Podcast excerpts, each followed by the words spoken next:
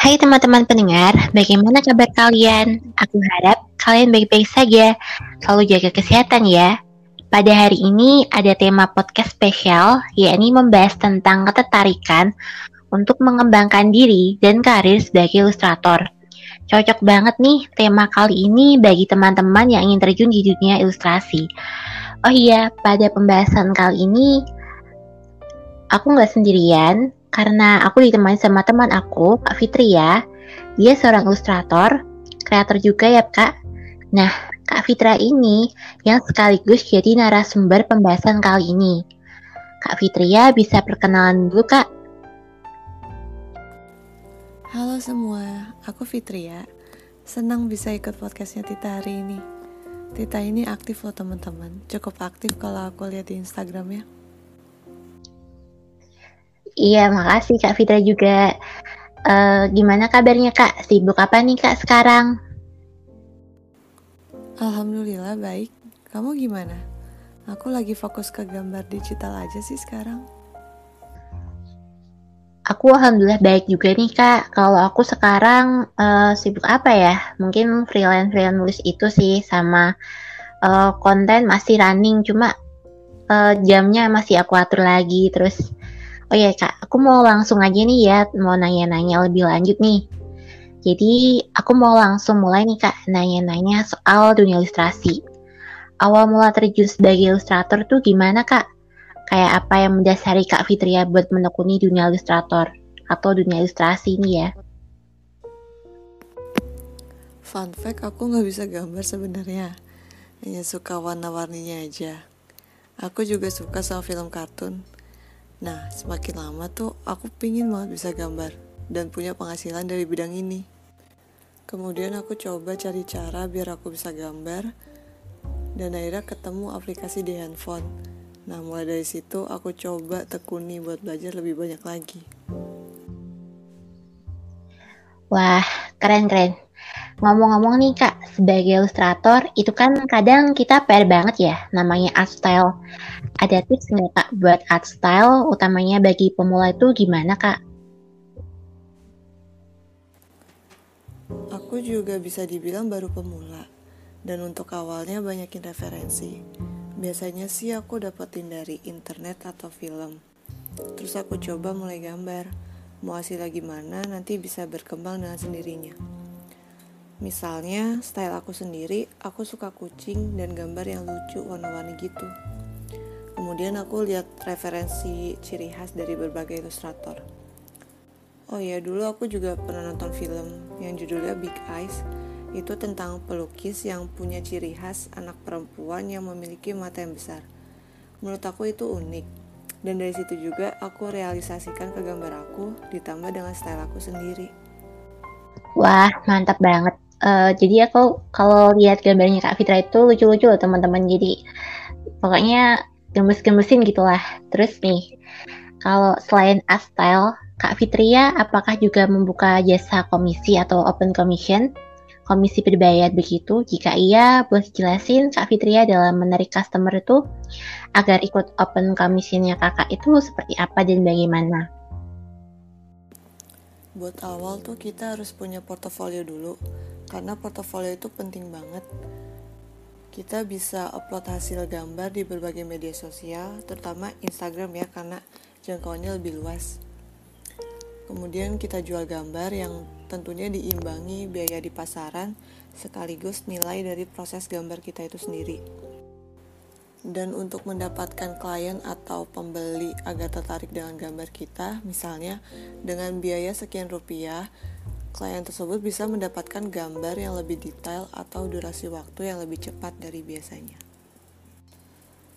Karena menyesuaikan gambar yang dibutuhkan itu seperti apa, misalnya kegiatan pemasaran mereka atau produk yang ini mereka launching, atau bisa juga buat maskot sesuai brand itu sendiri.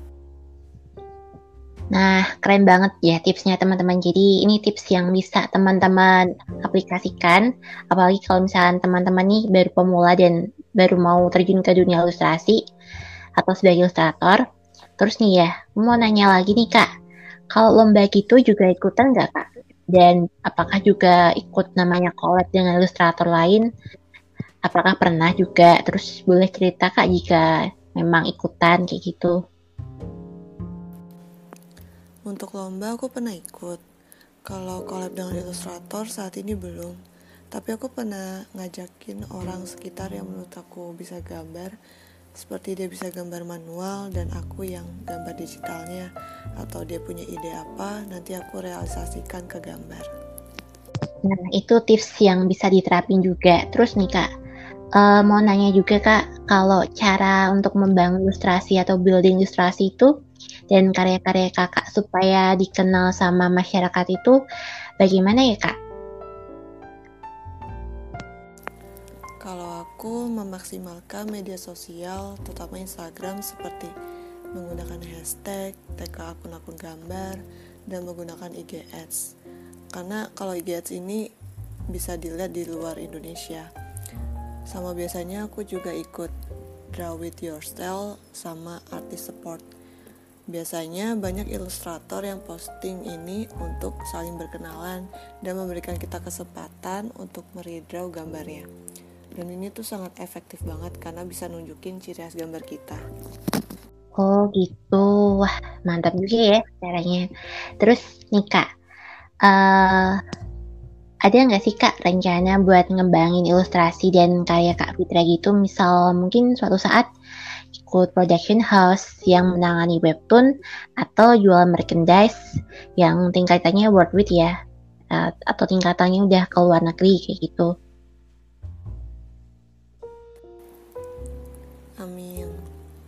sekarang aku sedang buat gambar untuk produk.